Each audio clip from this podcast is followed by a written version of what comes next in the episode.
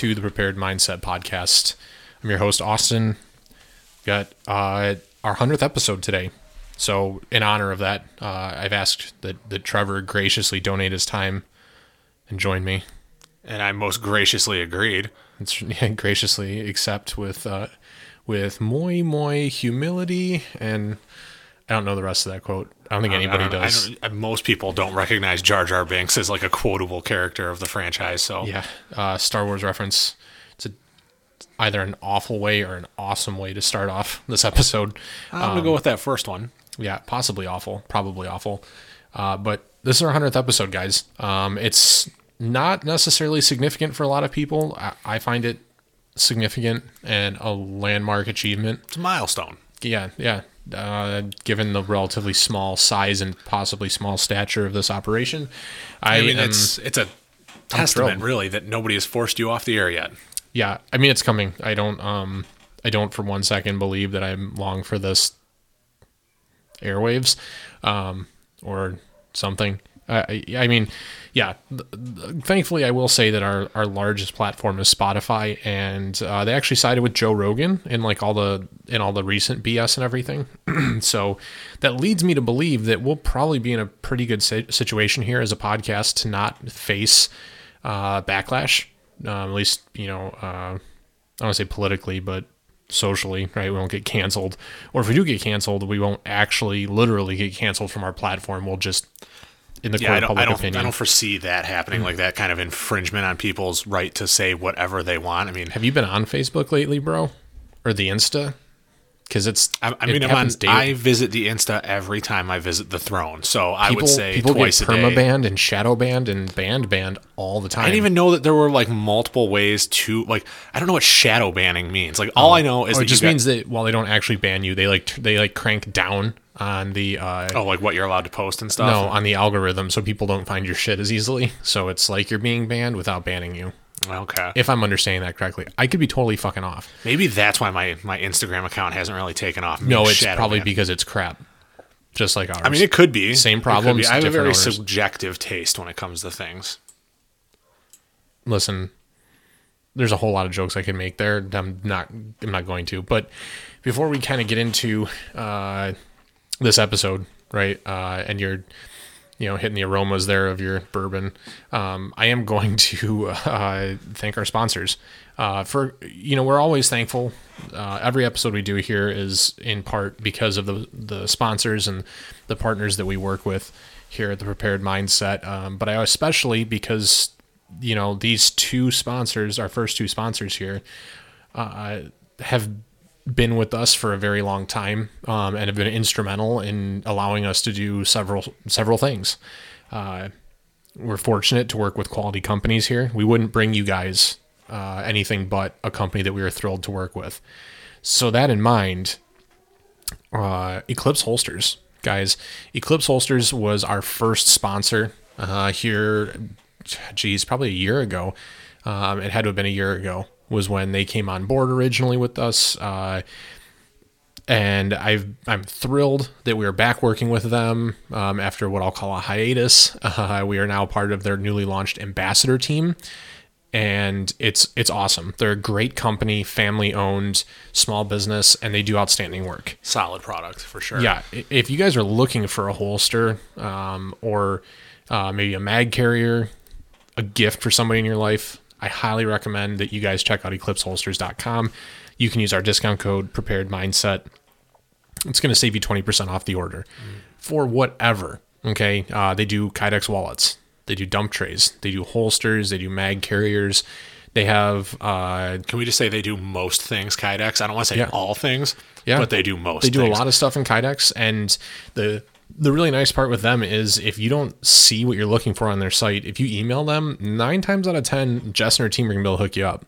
So whether it's a custom print or something maybe for a birthday present, they're going to be able to talk with you and get that worked out with the same great quality that all of their products are produced with. They also partner with a lot of great companies. So if you're looking for a belt to go with this new holster, Core Belts, they sell Core through their website.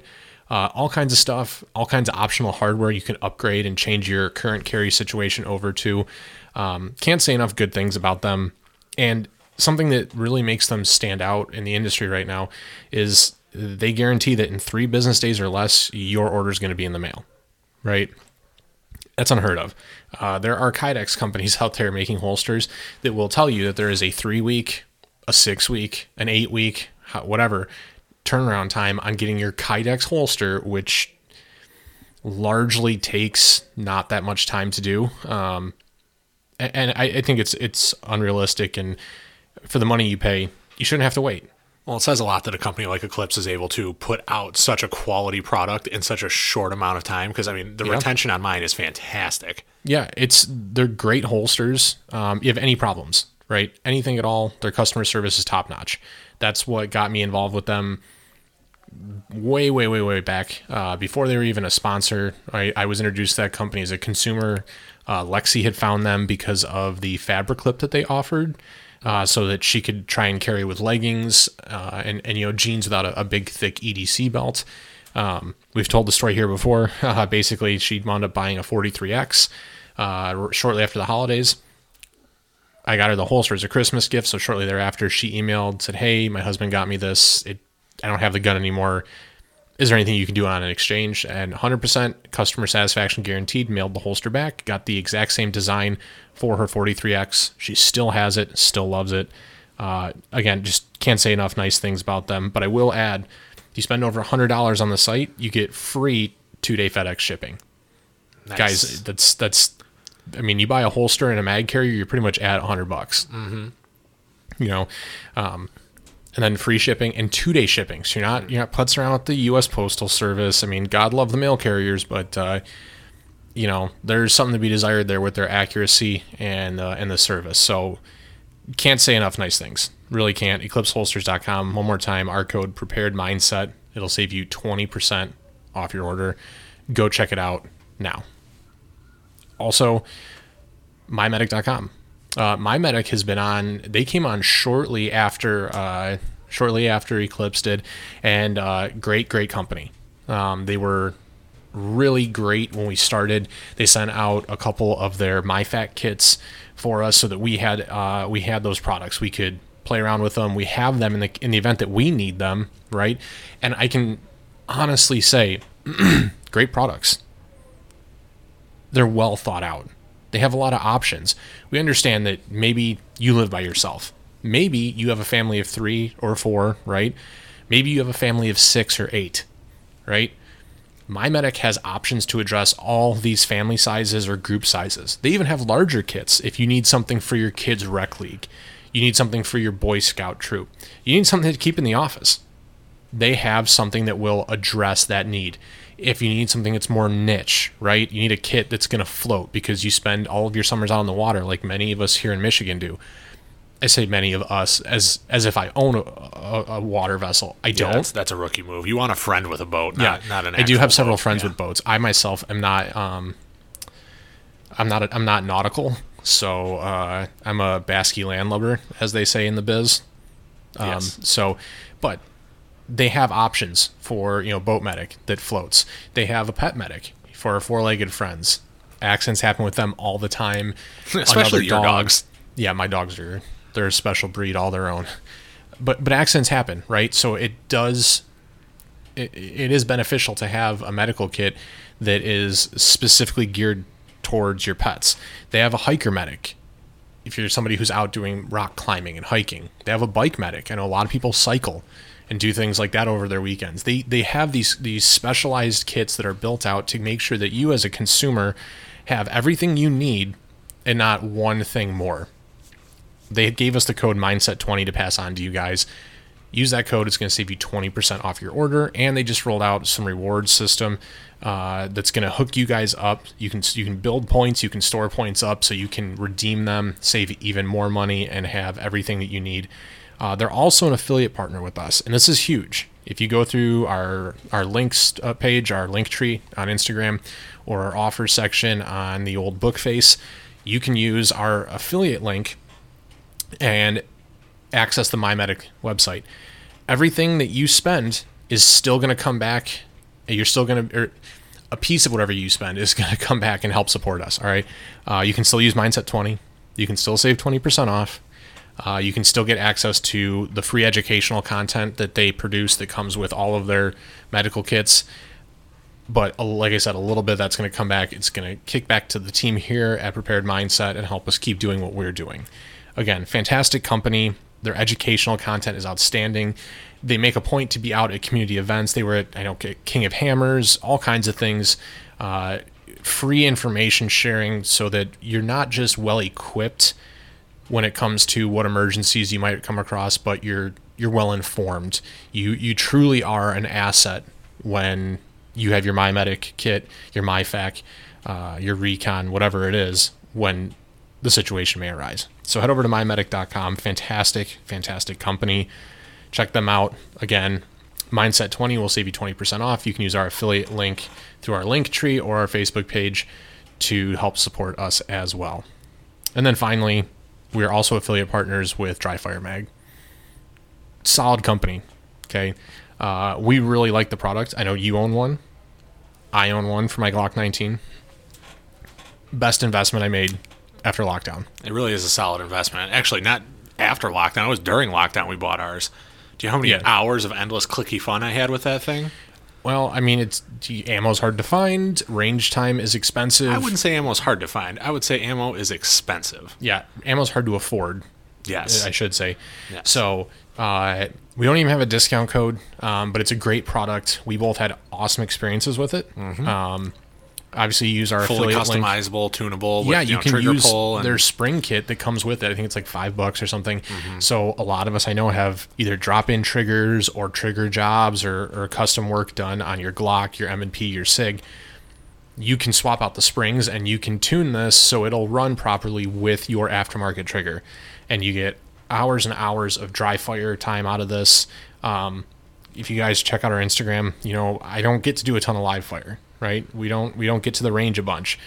We do dry practice a bunch. The Dry Fire Mag is a huge part of our practice regiments and something, again, we wholeheartedly support and recommend to you guys. Absolutely. So go ahead and use our link. If you guys make a purchase, a piece of that comes back to help support us.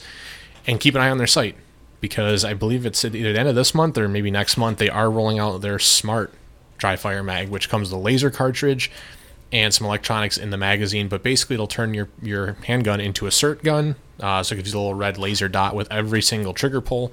CERT guns are expensive. I know there's other options out there that work in a similar fashion that are either unreliable or more expensive. Go check them out, dryfiremag.com. It's a super great product, especially if you're still hurting from these COVID ammo prices. Okay. My bladder is sufficiently emptied. So, 100th episode. It seems like not that long ago we were sitting in your backyard around the bonfire pit.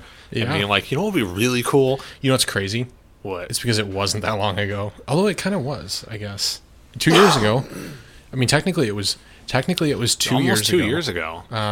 Not quite two, because I think it was like the end of April, because the weather was... We were definitely in lockdown, and I was not supposed to be at your house, but because we're rebels and we fight the system, I definitely came over. Fuck the system and damn the man. Right. Yeah, we had a... was that the night that that guy refused to go into your house to use the bathroom and had to piss on the side of your garage? That might have... Well, I don't know if that was the same night. It was definitely in close proximity to that night.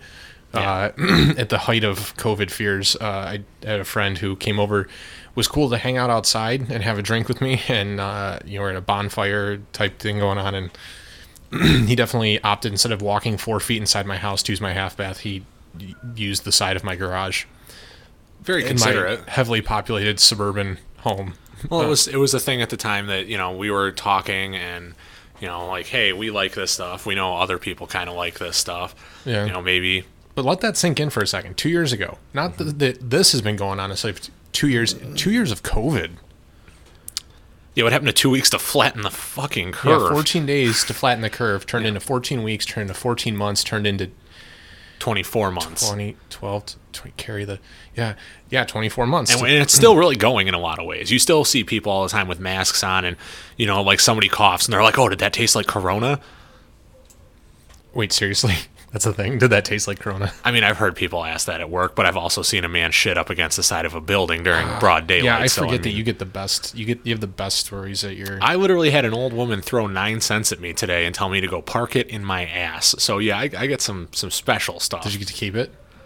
No. You had to give it back to the company. The institution I work for frowns upon that. We had to deposit it into an account. Into a kitty or a general ledger. Like or something. A general ledger, yeah. You put it towards, if it's not claimed in 6 months. It was bizarre because she was like not even 5 feet tall and, we're 6'3", so it's, it's definitely like, what do I do with this? I mean, did that really just happen to me? Mm. But, people like, I firmly believe that coming out of COVID, people are just a different breed than what they were going in. In some aspects, people got a lot nicer, I feel like, like the good people got like gooder, but like the bad people got human interaction. So they're more apt to be friendly, more positive in their interaction. You ever see those memes about like some people have never been slapped in the mouth for saying something stupid and it shows? Yes. Yeah, there's a lot of those floating around right now. Yeah. I mean, 2 years. Jesus Christ. And that's what, so this podcast was truly born out of that, aside from the fact, like, the passion or interest of the subject matter, right? Sitting around a bonfire, like, hey, man, I have this idea. I think I'm going to start a podcast. Mm-hmm. And I had a bet with myself, not even a bet. I had, like, a rule with myself or something. If I made it 10 episodes... If I made it 10 episodes and I didn't have, by then, right? Mm-hmm. If I didn't have 10 subscribers, by then I would just quit and chalk it up to a lost endeavor. Yep, I would just quit. And at worst, right? I'd spend some money on some cheap microphones and I would just keep the laptop and everything. See if your singing career took off. Yeah. Yeah, right. Yeah, I'd become a TikTok sensation by doing like William Hung quality voiceover work. Right. But, at 10 episodes, I had like 12 subscribers. So you barely covered the spread. That's right. Hey, man, a cover's a cover, man. It's true. Inch or a mile, winning is winning. Yeah, that's right. As Vin Diesel would tell us, right? Yes. There's also something about, family and such, but yeah, right. You don't need ammo because I got family. I don't need guns because I got there's so many memes of that too. I know, it's so ridiculous. But, so yeah, I mean it was weird getting started. There was a lot of what ifs. I didn't know how to do a lot of this shit when I started. Right. The software side. I didn't think that half of your basement would turn into like a recording studio that's exclusively devoted to... It's not half. That's a little unfair. I mean, an argument could be made for like 28%. I'm going to go ahead and round up to 30. Yeah. Just because I like to be able to move this chair that I'm sitting in. I like to be able to like move it back and forth a little bit. So I'm going to say where the threshold of that wall breaks. I mean, I did. Yeah. I pulled some furniture into this process. I built a whole... I mean... You know what I think the best addition to this studio space has been? This desk. That Punisher flag on the wall. That thing is tasty. The Punisher logo, the most cringe of all... No. The Punisher logo says, I'm serious about two things. My guns and being an asshole. Well, and that's... I was just going to say, it's like one of the most cringe things you see in the 2A community now, because it got really popular. I mean, yes, if you're a comic book fan, you know who Frank Castle, the Punisher, is. And I no apologies, no regrets on me being a comic book nerd. The Punisher is one of my favorite characters for a lot of, not just because of the guns. The guns were a huge part of it as a kid, but he doesn't have superpowers, right? He's just a badass. He's just a normal dude that gets beat up a lot, but also blows stuff up. Yeah, exactly. Anybody could be the Punisher. It's not like, oh man, how would I ever get kryptonite or something? Asterisk, we are not condoning anybody going out as a vigilante. Don't be a vigilante. That's not cool. People don't think you're cool if you're a vigilante. But it was really, I think, brought to prominence a lot during the War on Terror, right? I know during that movie, American Sniper, Bradley Cooper, and I believe this is, I don't want to say clone correct, but I believe it's accurate, right? The Punisher skull painted into the receiver, like poorly spray painted and stuff. The Punisher skull patches that you would see on a lot of operators, whether it was military or contract, because I think there's one on in the movie 13 Hours. I believe John Krasinski's character has one, and it's a SEAL thing. So it people see that, you try to emulate the things that you really like, right? Everyone loves SEALs. Because they're SEALs. They're Navy SEALs. Yeah. And Now, then you started seeing it all over magazine wells, magazines, backplates on Glocks, you know, everything and anything. It was a sexy thing to stamp on literally any firearm. Yeah, anything you could stamp shit on got a Punisher skull, and it's super cringe. But I did buy one of the flags because I liked the Punisher before it was fucking cool and before I owned guns. So I also have an American flag and a Don't Tread on Me flag. And then I do have one of the Spiritus System flags because they're badass. Because they're cool. And I own a bit of Spiritus gear. So I like to support Spiritus Systems. They do good work. They do good work. I'm not worthy of that yet. I just rock my London Bridge stuff. It's just different. London Bridge is a good brand. Mm-hmm. Nothing wrong with it. Yeah. So getting back kind of. So you had 10 episodes in, right? You got 12 subscribers. At what point did you start thinking, like, you know what would be really cool? I mean, I'm sure it was on the radar at any point. Like, who was your first? Do you remember who your first live interview was? Was that Concealed Journey? Live interview or guest interview of somebody I didn't know? Interviewing someone you didn't know. Ooh. It was either Damien from Concealed Journey or it was Tim Brum, who I just had on last week, Concept Gray. I wanna say it was not to been Tim. So I did send you, just because you just said Concept Gray, it reminded me of that meme that I just sent you about those people who are so obviously prepared and like very much not the gray person. Yeah. And it's a 2-scene comic that, you know, you got your stereotypical like gun FUD that wears like tactical pants and tactical shoes and a tactical jacket and everything. Mm-hmm. And then like the next scene is when stuff actually hits the fan and it's people beating the crap out of him and I quote violently redistributing his gear. Yeah. Well, and okay. Yeah. So, and we've talked about that a little bit on the podcast too, right? Was, the gray man theory, the gray man concept, because it is so popular today. It is, yes. I mean, with good reason. I think I like functional wear, but I also like to be comfortable. True enough. And I think that maybe more people should look at it from that lens when dressing, quote unquote, tactically. You don't need to have 5.11 brand everything. You know, I don't think I own a single piece of 5.11 gear, and you shouldn't. You really shouldn't. It's really cringe. It's not like it's poor quality. It's just, it screams a whole bunch of things that you don't want to be associated with. And it's different, right? If you were legitimately a military contractor or you're someone in law enforcement, you need those clothes. You need that durability. You need the extra goofy pocket. I mean, fine, right? But for the guys that are like, hey man, I change tires for a living and I drive a 93 Honda Civic and I spend $85 a pair of jeans. Does that 93 Honda Civic have a spoon engine in it? Yeah, it'll pull up premium 1 week before Race Wars. Solid. But I digress. You know, you're going to stick out like a sore thumb. You look ultra tactic douchebag. And it's something we've talked about a lot here because as this community has kind of grown, that concept past just owning an AR-15 has come into how do I really leverage those tools? How do I really leverage those skill sets? And I think that more people started asking those questions the further this podcast went on. And I don't mean that in the lens of we were the ones that were the catalyst for those questions. However, definitely not. We just talked about how COVID gave people a lot of time to think, a lot of time to reflect. There was some rioting stuff going on. Exactly. The riots, right? Because this podcast became an idea right when COVID lockdown set in, and we had our first episode in June of 2020. That was right around the time the George Floyd thing happened. George Floyd kicked off the whole summer of love, the Chaz/Chop, whatever, going on in the Pacific Northwest. God, that was a horrible experience. All of a sudden, a lot of people who were, I'll say casual gun owners, right? Mm-hmm. Let's just say it. Casual gun owners, they trained a minimal amount. They owned 1 or 2 firearms, a minimal amount of gear. You know, their gear may have been like a Kydex holster that went on their belt and an extra mag carrier that went on their belt. Mm-hmm. Or maybe it was legitimately just their EDC gear.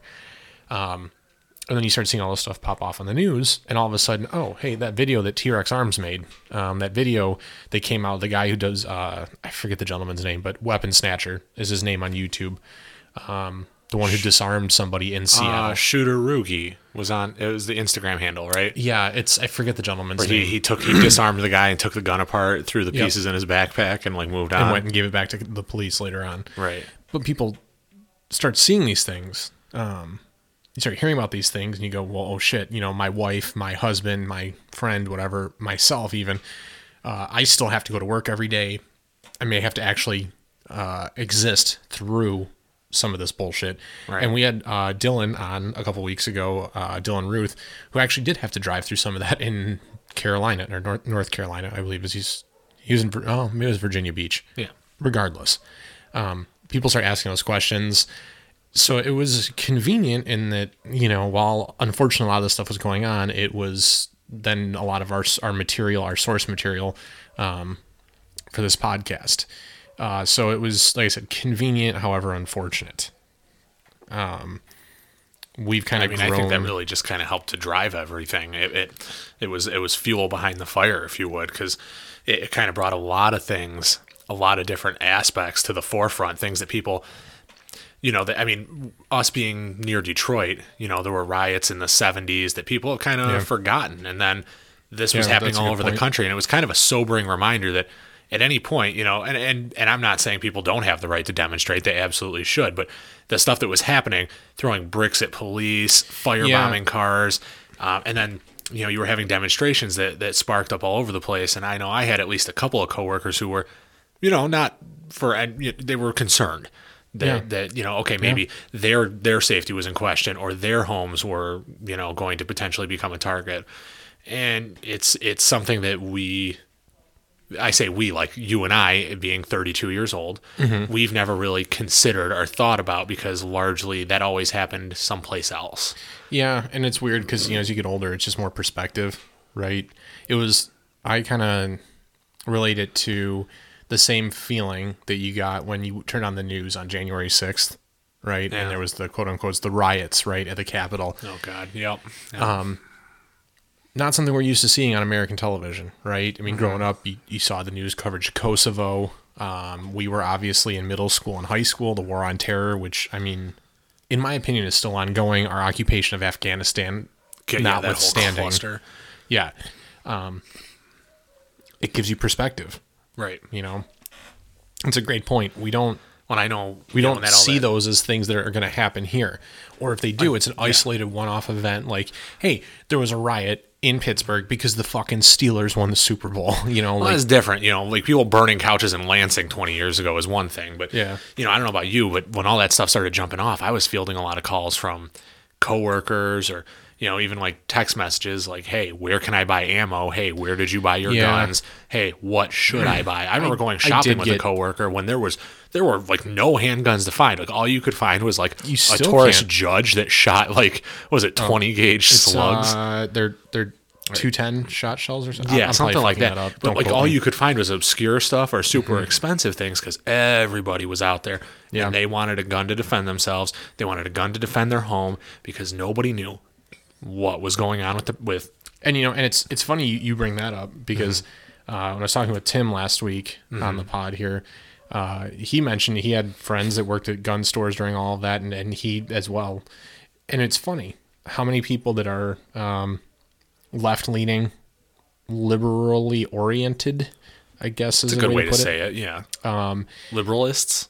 They were looking to buy a firearm for the first time, and were all of a sudden people that had vehemently opposed it for years, most of their life even, and now all of a sudden, hey, exactly, stuff could get really real. Well, in other states too, now they're coming up to these situations. These same people that voted for gun control, they voted for these quote unquote common sense measures, are now going to buy a gun to defend their lives, and they're upset because there's a 3-day waiting period. There's nothing common sense about gun laws. Just my personal take. I would agree. I know a lot of our listeners would agree with that. But it's again, it's a matter of perspective. Now that you need a firearm, those common sense laws aren't so common sense, because now you're concerned with having to defend your family, and you're being told calmly and politely. Well, it comes back kind of to that point you brought up, perspective. Right. You have now your perspective has changed, because even though this is something that you know it's wrong, and the big black gun in the room, like oh okay.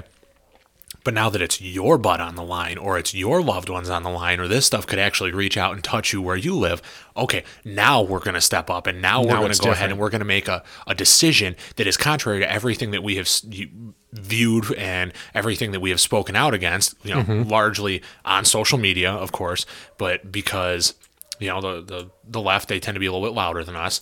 But all of a sudden you get these people that were stomping their feet and screaming for gun control. And now it's like, wait a second, I need to protect myself. Yep. I need to protect my loved one. There's that realization. I need to take steps. What do those steps look like? And all of a sudden, these hardcore leftists are looking more like, maybe they're more moderate. Now, did you during this time, did you have any of those encounters, interactions? Because I got the first half of that.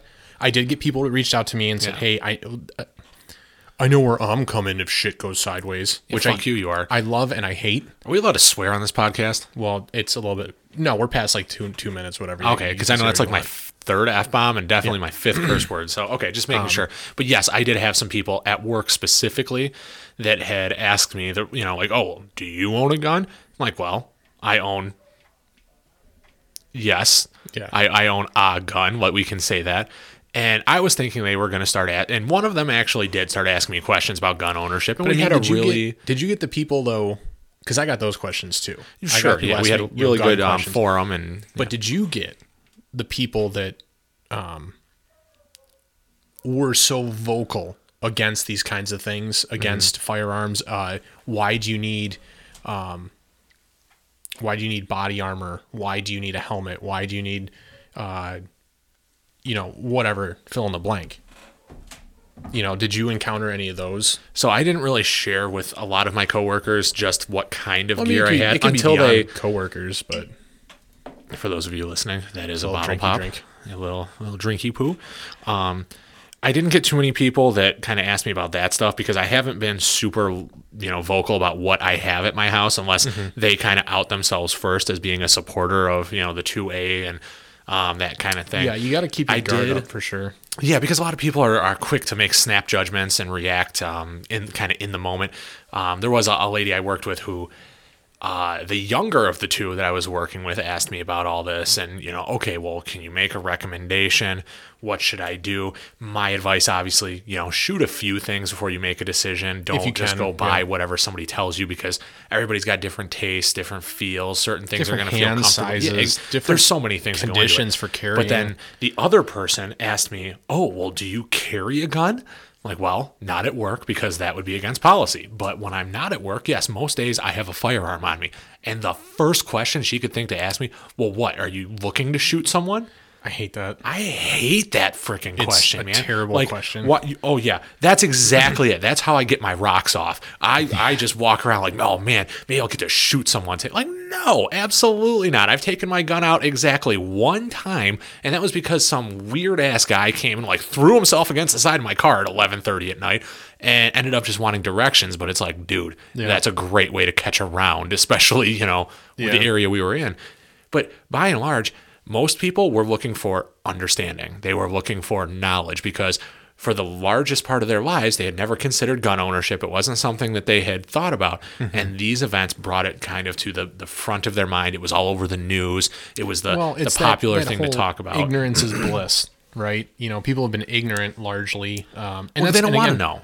And again, this is a part of why this podcast was started. We like talking about these things, sure, but I also, I enjoy getting the questions. I do. I think that more people need to be asking them. Honestly, I think that in the crazy world we live in, because we've seen so many things and we're looking at this just from the scope of when this podcast started, right, till today, which is basically COVID. We're looking at the world call since COVID. 2 years. Let's call it a 2 year. Yeah. Yeah. You've had now the rally cries for defund the police, which whole thing. That worked out really well. It came in tandem, right, with the COVID issues, and I think, and honestly, probably in addition to the George Floyd situation. So it's kind of like this perfect cocktail of just horrific events that unfolded in the summer of 2020, really. And yeah, it drove a lot of the discussion topics here. It drove a lot of the content that we worked on here, because all of a sudden, people were asking those questions, and it was definitely there's no longer the possibility of there no longer being a police officer there, albeit their response times. And this is not a dig on law enforcement, but response times are what they are. You look at the statistics, sure, they were even worse during these riots and things because for obvious reasons, right? So people start to realize, you're gonna pick up that phone. There ain't going to be nobody at the other end. you know? And even if they are, there's a greater likelihood than not that by the time help arrives, it will be done. And to that point, you know what I like to ask people, and that specifically that talking point. Yeah. Yeah. Austin, whose responsibility is your safety? Is it the police? No. Is it the government? No. And whose responsibility is it? It's yours. It's yours. It is, and they have your argued that in the law. They have argued that point, and they have proved that point in courts of law. There is a precedent for it. I should actually look it up. The police are there to enforce rule of law. They are not there to protect you individually. Yes, that is a byproduct of what they do, because obviously harming somebody else is illegal. Correct. But in the moment, somebody breaks into your house and they're standing 20 feet across the living room from you. Are you going to have time to call 911 and say, hey, excuse me, can you hang on a second until the cops get here in 5 to 50 minutes? Yeah. No, it is your responsibility to make sure that you're protecting yourself. It is your responsibility to make sure you're protecting your girlfriend, your wife, your family, your children, your loved ones. You've taken those appropriate steps and measures. That doesn't always mean owning a gun.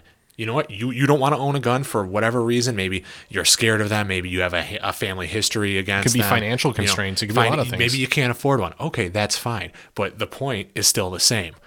Your safety, your responsibility. The onus of responsibility is not on anyone else. It is on you. It is on your shoulders. So if you live in an area that's maybe not the greatest, or maybe there's a CERT, like, you know what?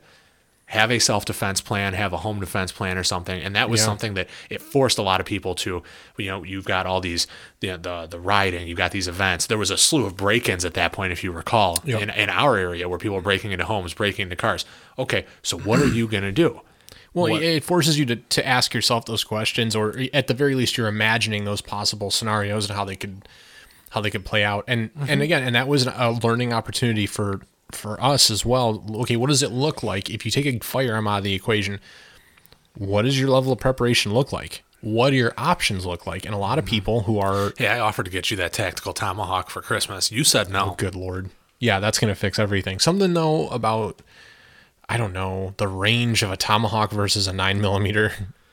You just said take guns out of the equation. That's the only reason I brought that up. But that's not an issue for me, you know. But regardless, right? So we talk about what can your options look like without a firearm, right? Well, and how do you prepare for? You can't just. It's not always just going to be, oh, I'm going to bug out. Bugging out means a lot of different things. Well, to where? And do you have property up north? I mean, I don't know. I don't. Do you have a bunker in the backyard? And I mean, I don't get over here as often as I'd like to, but I'm pretty sure you haven't had your whole yard dug up, had a shipping container buried in it, and then, you know, resodded everything so that when stuff really gets hardcore, you just, you know, drop down in there and there's 5,000 rounds of ammunition and enough MREs to make you shit your pants for a month. That's actually a misnomer. MREs are designed to make you not shit. But, I mean, I stand corrected, when folks. You finally do, it's going to be rough. May God I feel have like mercy MREs make you have, soul. Like, just, like, the driest poop in the world. Like you know how it feels like you're trying to, like, pass a razor blade? Like, I feel like that's what an MRE does to your intestines. I don't know, because I don't dine on the MREs, but... I've had them once. They're not bad. But it's not something that, again, and that's something else we learned during this whole process, looking at food sources. Mm-hmm. MREs are not ultra good for you. They're high in sodium. They're high in preservatives, so they last, right? Yep. Shelf life is their primary concern. You can't just stash, you know, a literal ton of MREs and be like, oh, I'm good. A lot of those things, they're high in sodium. They're high in preservatives. They're not good for you. They're a food source, but long-term... Mm-hmm. You know, because they're designed for, it's a meal ready to eat. It's designed for military use. Right. Over a couple weeks at worst case. Right. And I'm not saying that they haven't been used past that point by the military. That's not what I'm saying. What I am saying is that people that think they're going to live for 3, 4, 5, 8 months off of only MREs without any actual protein, fresh vegetables, fresh fruit. It's not a healthy way to live. Okay. So you just brought up protein. Okay. Yeah. All right. Imagine stuff hits the fan, right? Grocery stores are no longer a thing. Which one of your dogs are you eating first? That's a horrible question. And I'm not answering that. I'm not going to dignify that with an answer. It'll be Jack's. Okay. That's fine. I can tell you right now, I'm eating Jack's. I'm 100%. It'd be Jack's. It would be Jack's. No, he's fatter. I'm totally fatter. He's fatter. He's more nutrient rich. It just makes more sense. No, I would never. And he's more annoying. I would never. But to your point, that was something else we saw at the beginning, right? I remember you and I, because we took my car I had to drop it off at the mechanic. This was before lockdown set in. Yeah. And we stopped at that Walmart Yeah. By the mechanics. And I remember walking through the meat department and just, it was absolutely barren. It was bare because we knew, people knew it was coming. The thing was, that was the bullshit. That wasn't the frozen meat. That was your beef and your chicken and your bacon. Oh, everybody took all the bacon because they're going to be home. Dude, that stuff's got a pretty short shelf life. You know what was still there? All throughout this, right? Oh, yeah, food's on the shelves. Shit's not there. You can't get anything. You know what's still on the shelves? Canned goods. Canned vegetables. Canned fruit. Stuff that will actually last. Dude, I love me a fruit cocktail. You get like the fruit medley or something. Only if it's in the juice, not the syrup. No, sir. That will suss you out quicker than anything else. Okay, like you buy it in the syrup, you play it yourself. Okay, so the water is where it's at. So you know, that whole first. I mean, technically it was 6 months, right? June to the end of the year. Yeah, that was pretty weird. So we learned a lot. Sam and I did a lot together. It was a lot of just like close friends that I brought on. Right. And then started working into actual interviews. People of substance, people with other life experiences that we could draw from. You think I have substance? What? No. That's like the nicest thing you've said to me possibly this month. No, I'm not talking about you. Oh. I was talking about like, you know. That's hurtful. People like Damien at the Concealed Journey or Chris Blau at night. By the way, if any of you guys are not following Damien on the Concealed Journey, like I would 100 on his Instagram. I mean, I don't follow him anywhere else, but on the gram, he has like the coolest little videos on there, and I'm legit jealous at some of the stuff he gets. He's going to be thrilled to hear that, knowing him. That your twin is his fanboy? Yeah. I'm sure that'll make him so tight in the pants it'll be ridiculous. He's a cool guy. You should talk to him sometime. Well, next time you have him on, maybe invite me. We'll make it a party. Guys, I'll bring a bottle of something wonderful. Guys like Chris at 1911 Syndicate, Pat Watson at Uncensored Tactical, people with a wide range of experience and lifestyles, not even just military and law enforcement, but civilians that have gone out and learned how to do other things. Like Pat. Uncensored Tactical is a great company that does a lot of training on lock picking and things like that. Like just these skills that become insanely useful in the event that you need them past just having a firearm, you know, it kind of took off and it's weird. Now I'm getting to the point where I'm kind of stacking up guests and being reached out by contacted by publicists and stuff, and I think the question is on a lot of our listeners' minds: when is Trevor going to get to interview some of these people? Why are you talking in the third person? Is actually the question on most of our listeners' minds right this moment. It's for dramatic effect, okay?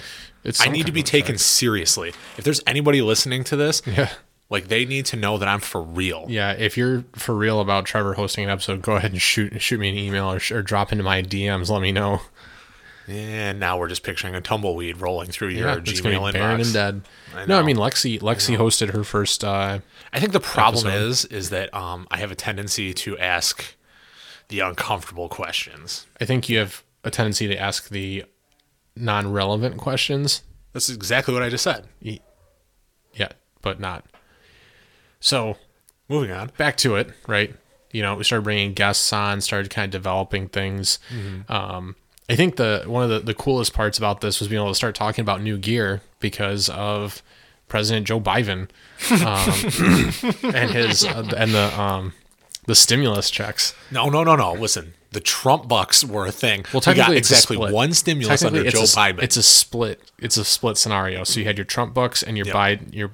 Now, see, and it's Biden funny bucks. Because with my first round of Trump bucks, I bought my LBX carrier. I bought plates. Like I bought a bunch of stuff with that first stimulus check. Did you really? Because those plates bought steel. I did say I bought steel plates, so and that money did not go as far as you would like us to believe. Stop judging me right now, okay? I'm buying the other ones, the level 4s. Those are coming with my next bonus check, okay?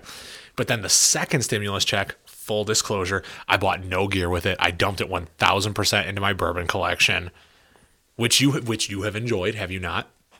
I have on several occasions. Can we just tell the listeners it's impressive? Do you deem it to be impressive? If nothing else, can you say it's an impressive allocation, an impressively unnecessary allocation of funds? I would say that it reminds me of, was that movie The Aviator, where he lines up all of his walls with bottles of his own pee, except yours, it's bourbon. So it's kind of impressive in that there's that many bottles in one room. That was reminiscent of a compliment, so I'm going to take it as one. But yeah, I spent a lot.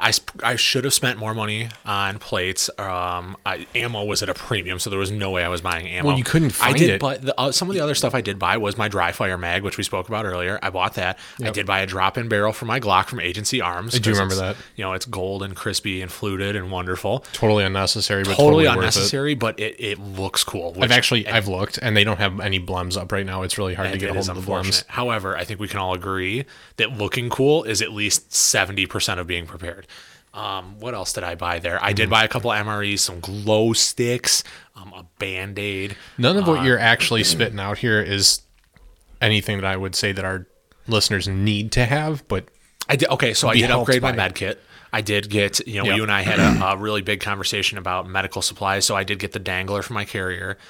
We loaded it with some chest seals, and appropriate gauze, because at that point I didn't realize that the medical supplies I had were subpar.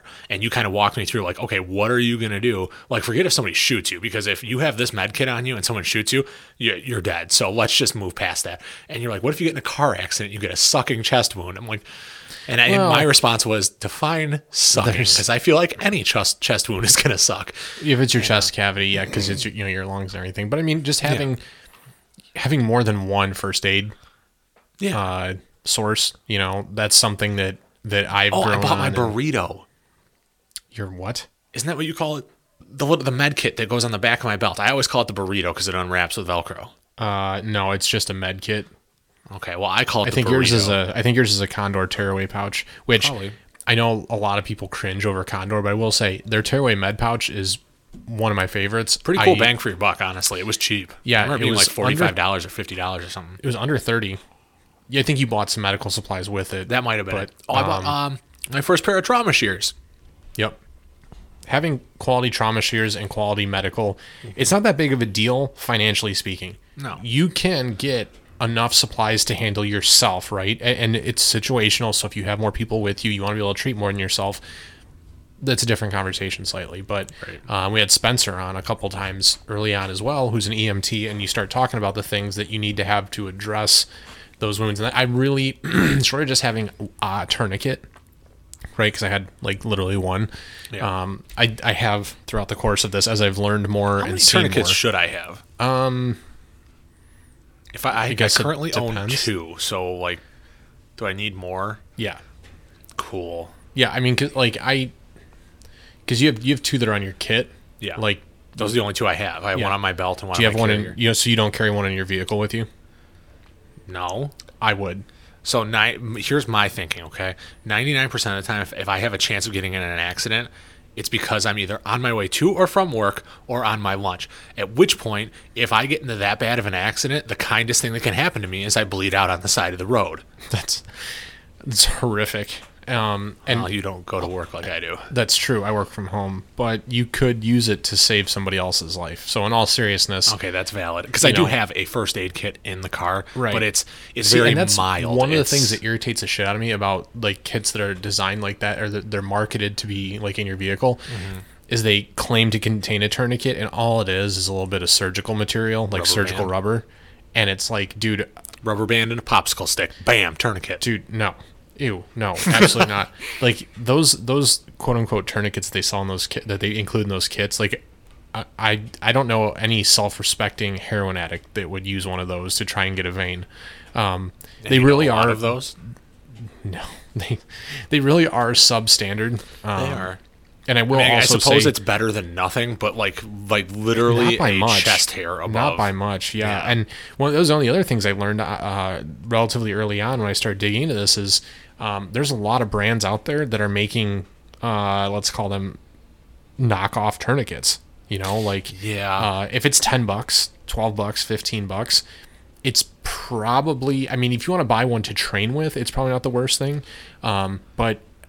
It's like Dad used to say, you get what you pay for, right? And I think you were the one that told me that like anything less than $20 is probably not going to be $25. Anything less than $25. If it's not the North American Rescue, I think when we bought it, you got like two for $39.99 and you can find shipping or something. You can find those deals sometimes on Amazon. Yeah. But that's really, I mean, one of the things to consider with this, right, is where do you want to save your money? Mm-hmm. Probably not by cutting corners on your life-saving gear. So right. Don't skimp on your medical. That includes, I can get, $10 cheaper for this tourniquet. Well, that could be the tourniquet that stops you from fucking bleeding out, or your wife or whoever. And then the other thing I would say is, it's not even just like getting stabbed or getting shot. I mean, not to like dumb it down a whole lot, but I mean, okay, I disc golf. Do you know how many times, and people rip on me for having like a large first aid kit, right? Do you know how many times those same people that shit on me for having like an $80 first aid kit, they're like, oh, hey, you got that first aid kit on you? I need some butterflies. Or, hey, I need some gauze. Or, hey, do you have that antibacterial ointment? Because my dumbass dove balls first into a bush of freaking poison ivy, and I want to wipe it down. I mean, shit happens. It does happen. But, I mean, it's never small a bad scale, thing to have. You're never going to regret having it, Right. On a small scale, it's convenient. On a large scale, it is literally life-defining. Yes. And you don't want to cheap out on it, right? Mm-hmm. So yeah, if you're not getting the North American Rescue, the CAT tourniquet, the combat application tourniquet, there are a couple out there that are comparable. I like the CAT just because it's easy to apply. Right. I know there's a ratcheting one that some people really like. I think the SWAT tourniquet is one. So we're gonna throw another one of those asterisks on there. If you feel like training on how to use a tourniquet, don't plan on putting it back into the sleeve with any kind of ease, because there's a way to once you get it out of the packaging, you're pretty much done. And then also there is a specific way you have to fold those things up to stow them, right? To get them back in the elastic or however you hold it. So you have to be but look it up. There's a couple. I think it's that gear guy on YouTube is the one that I learned how to stage my tourniquet for quote unquote rapid deployment. There's a couple tips and tricks, a couple ways to make sure that your Velcro isn't exposed. So then if it gets brushed and rubbed a bunch of times, whatever, it loses its stickiness, its tackiness. So. Good things, all things I learned from then until now, and it's been weird, going through these interviews and getting to the point where I'm at now, and I feel like I've learned a ton, and that was really one of the big reasons that we started this, right? Was we're not the ones necessarily that are teaching here, right? It's, in my case, almost never the one teaching anything. There you go, like a perfect example. No, but I mean it's more, I look at it as more of a way to document what I'm learning and then share that information with people. And well, it's a convenient outlet to convey information to a populace, I guess, right? I mean, when we started this, neither you nor I have any type of law enforcement, military, medical background. Mm-hmm. We work in the finance industry. We push paper for a living. I'm fat and bald. You're fat and nearly bald. I mean, it's a thing. But these are things that they're skills that became relevant out of necessity, and out of mutual interest, And it's not something you have to be, and that's one of the stigmas and the stereotypes, right? Is you don't have to be law enforcement, you don't have to be military, you don't have to be a Boy Scout, right? To know these things, to learn these things, sure. And that's important to understand, because I think a lot of people have the misconception that I'm not a cop. You got to be outdoorsy person, or you got to be you have to be in that field. I mean, I barely know how to tie my shoelaces. I can't, let alone 6 different kinds of knot. I didn't before I started this. I'd never done any land navigation. Sure. I had never hunted before. When I went this time last year with Ryan, I went turkey hunting. That was my first time ever being out hunting. Did you shoot anything? No, we didn't. We heard a couple gobbles, and we spent the whole morning chasing them. And what did you go hunting with? Oh, I didn't, because when you're hunting, you have to have a tag. So Ryan was the only one that won the lottery for up there for turkey hunting, so he was the only one that could shoot. So I went out for purely the educational piece. That's a lousy shot. Well, we didn't see anything anyways, so we'll never know. Plus, it was the shotgun, so his shotgun? No, it was no, not the break action. That thing's not going to hit anything. No, that thing's broken. Last I talked to him, it was broken. No, he had a brother. His cousin's husband passed away, so he got his shotgun after he passed. Oh, thank God for that. So it's I want to say it's a Remington. It's a pump action. I mean, it's probably like an 870 or an Express or something. It's something like that. It's not anything super fancy. It's a hunting shotgun. Sure, like a 20-inch barrel, something like that, 22-inch. Anyway, so I had my first experiences with land navigation on that same trip. My first experiences with turkey calls, which I got really quickly. I know a lot of people struggle with turkey calls. I can make the best turkey call.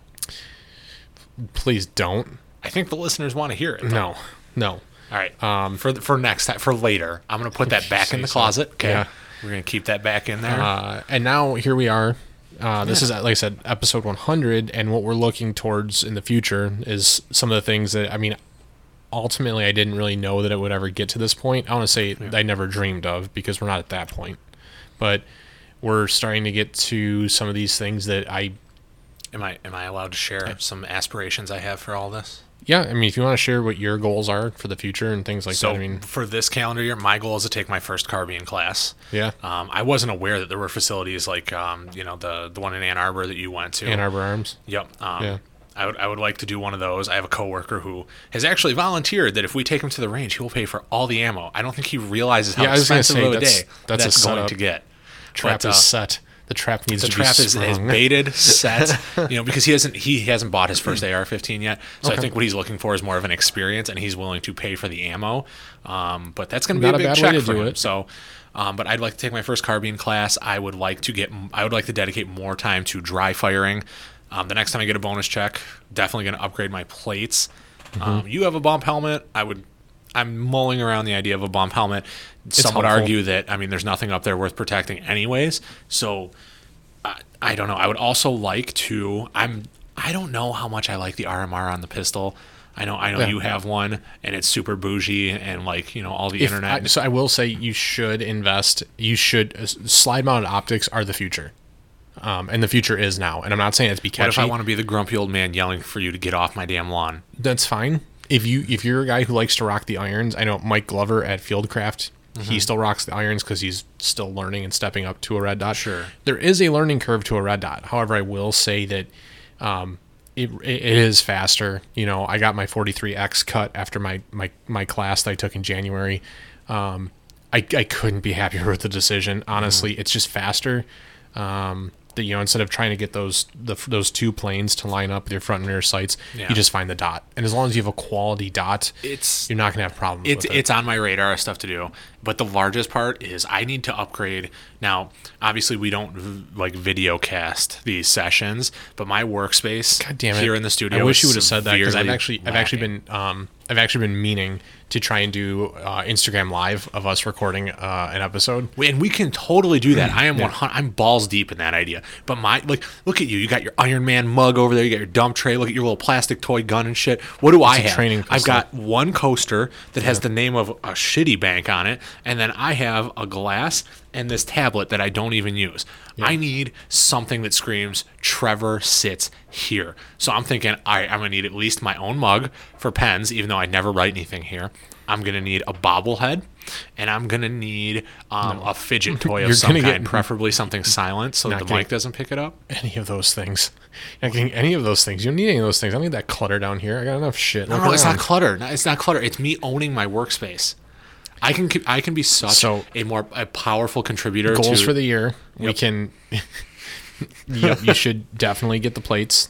We're going to work on that. Yes. I'm going to bother you until you do it. I did order my cucumber for the your cummerbund, right, for my plate carrier. We talked about that last time, yeah. You got that as well as my the mag pouch with, or the mag carrier with the admin pouch that goes on the front of my LBX carrier. Yep, your front flap. Yep, I'm excited for those. And I do want to. The carbon somebody in this room, somebody may or may not have recently purchased some flashbangs. Oh, I did. That was one of my next steps. Dude, I want to try one. We're not. They're so hard to come by, and it's because they're. So what he's talking about is Airsoft. If I were to come by a case just like yours, right? These are Airsoft grade, just so everybody knows. They're Airsoft grade flashbangs. They do.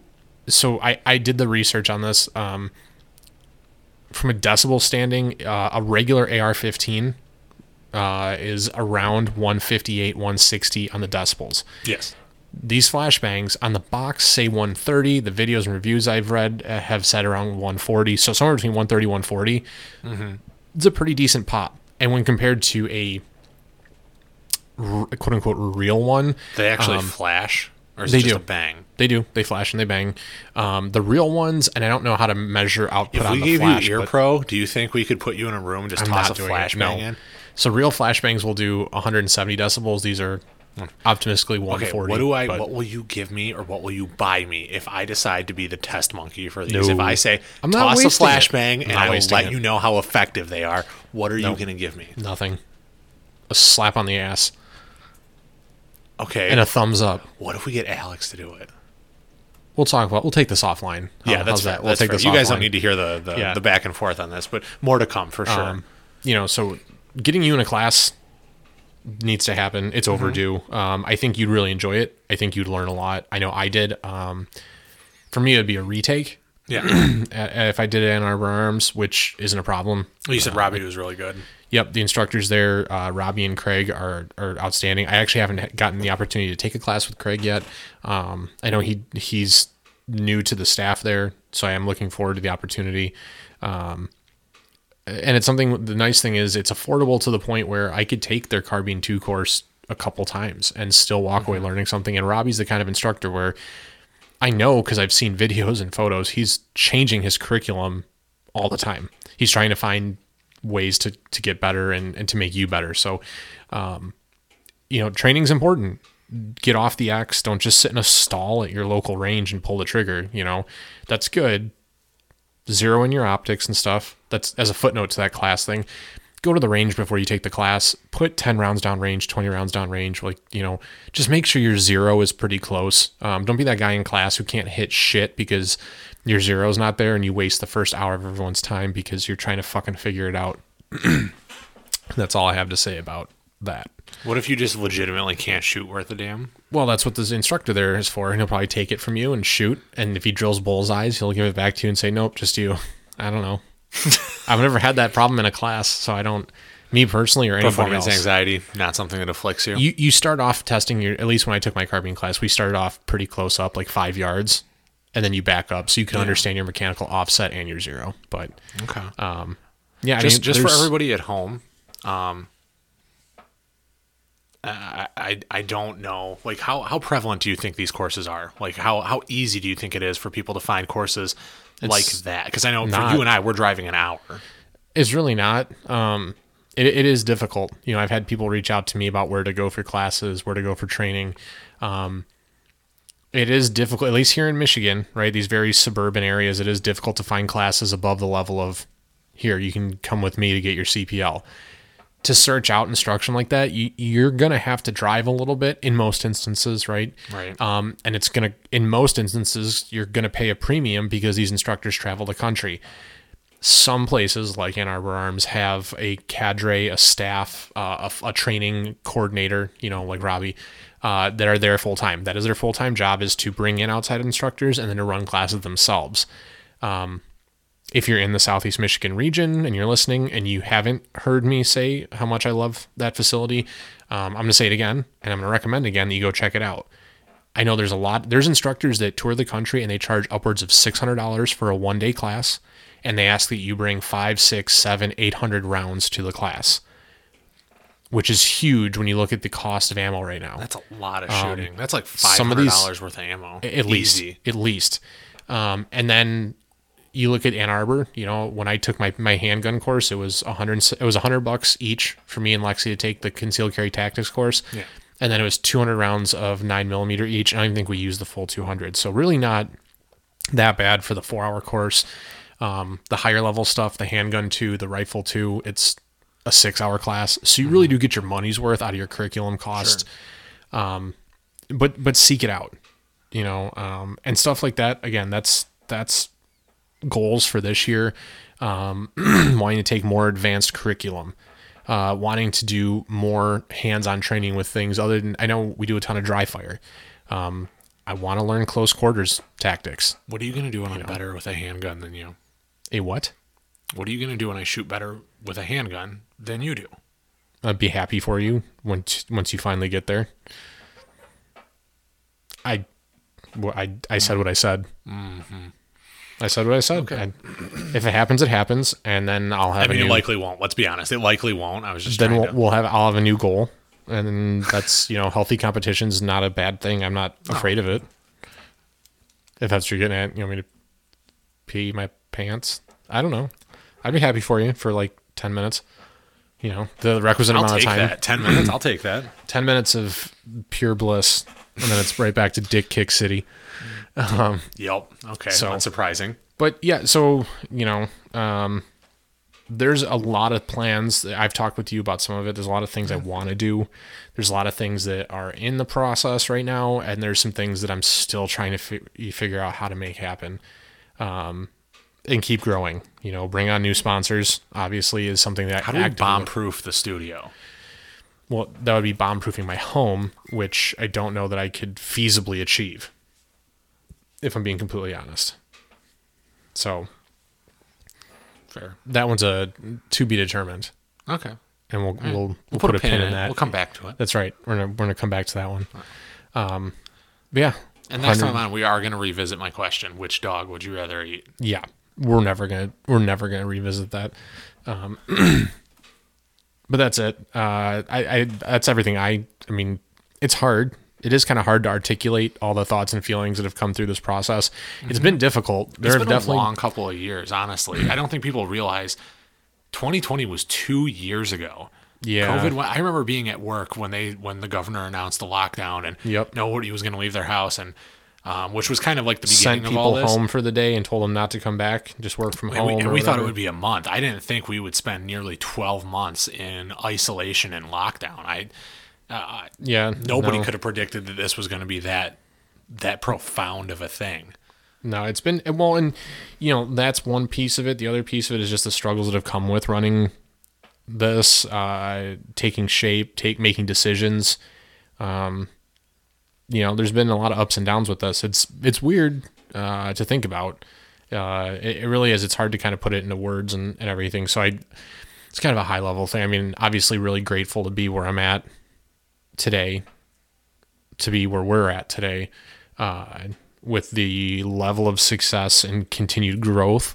You know, they say the first 2 years with any small business, if you can even consider this that, and I kind of do. I think it's an entity of its own. I mean, it's not necessarily something that it doesn't. This, let's be honest, this literally costs you money. It does. It costs me money. I don't. We don't really make a ton. With web hosting and stuff like that we have to do. I would say that I have. Yeah, I'm definitely in the red. Not a ton. Not to the point where I can't sustain it. Sure. Or don't want to sustain it, but yeah, I mean, it's but I would definitely consider this to be like a small business type venue or type endeavor for sure. Venture, yeah. So I mean, it had, and they say in the first 2 years that's the hardest, right? If you break the 2 year plane, which we're rapidly approaching in the next 90 days, then you start to see. Well, I mean, I don't see this shutting down in the next 90 days by any stretch. I don't. Nope. No, absolutely not. Like I said, there's a lot of plans. There's still things I want to overcome and be more successful with. So, thank you everyone as listeners, right? If you're listening to this podcast, our success is largely in part due to your support. All you guys that tune in every week, or, you know, however periodically you come on in, you listen to the podcast, to the interviews. Thank you. You know, you are appreciated. And reach out, you know, let us know you're there. Shoot us an email. Love to get emails, love to get Instagram messages. We still have to finish. We still have the grab bag list of questions people sent in. And if any of you say to never have Trevor on the podcast again, well, there might be something to that, but yeah, we'll take everything under consideration. Certainly, nothing's off the table. But I can be like I could be your producer. That's just like I never. Literally, the worst idea I think you've ever had. Well, okay, hear me out. No, I have basically no knowledge of sound engineering or how a microphone works or anything like that. But I think my charisma brings a lot to the table. As a producer, that does nothing for me.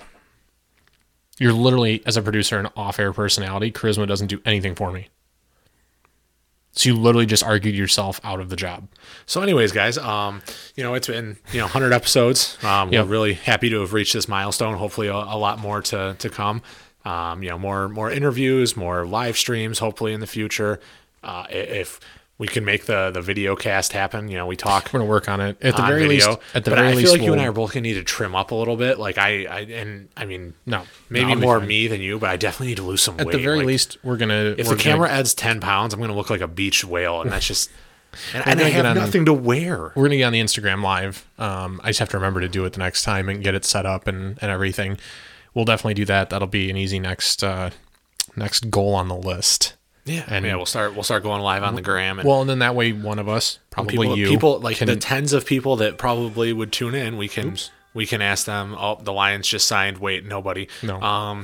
We can start answering some questions live on the air. Would be kind of cool. That's true. You know, like hey, Trevor, why do you sound like a buffoon? Well, constant listener, that would be because I am. Yep, and genetics. That too. So, yeah, a lot of good things happening.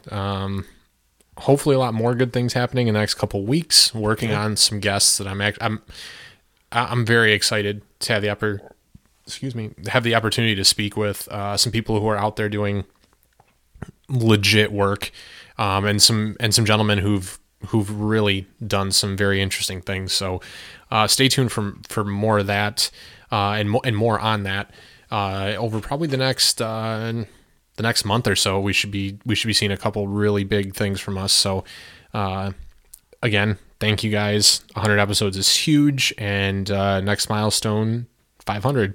We'll see if we make it there. Oh, maybe 250. So, let's set the bar attainable. 250? 250. Yeah, we'll probably, if I make another 100, I'll probably be thrilled too. So nice. You know, celebrate the small things, and you know, it's definitely worth it. So can you send off this week? No. Damn, it's you gotta earn it, man. You gotta earn it. I earn things. I go to work every day. I pay taxes. That don't mean shit to me. I don't get your taxes. I ain't the government. Whatever. I fine. Do it. All right. So thank you for coming on and making the time this week again. Of course. And for all of you guys listening again, I can't say enough. Thank you for supporting us and following us to this point. It is much appreciated, folks. We do. Yep. Until next time, you guys get out there, work hard, you train smart, and like we always say here, be prepared.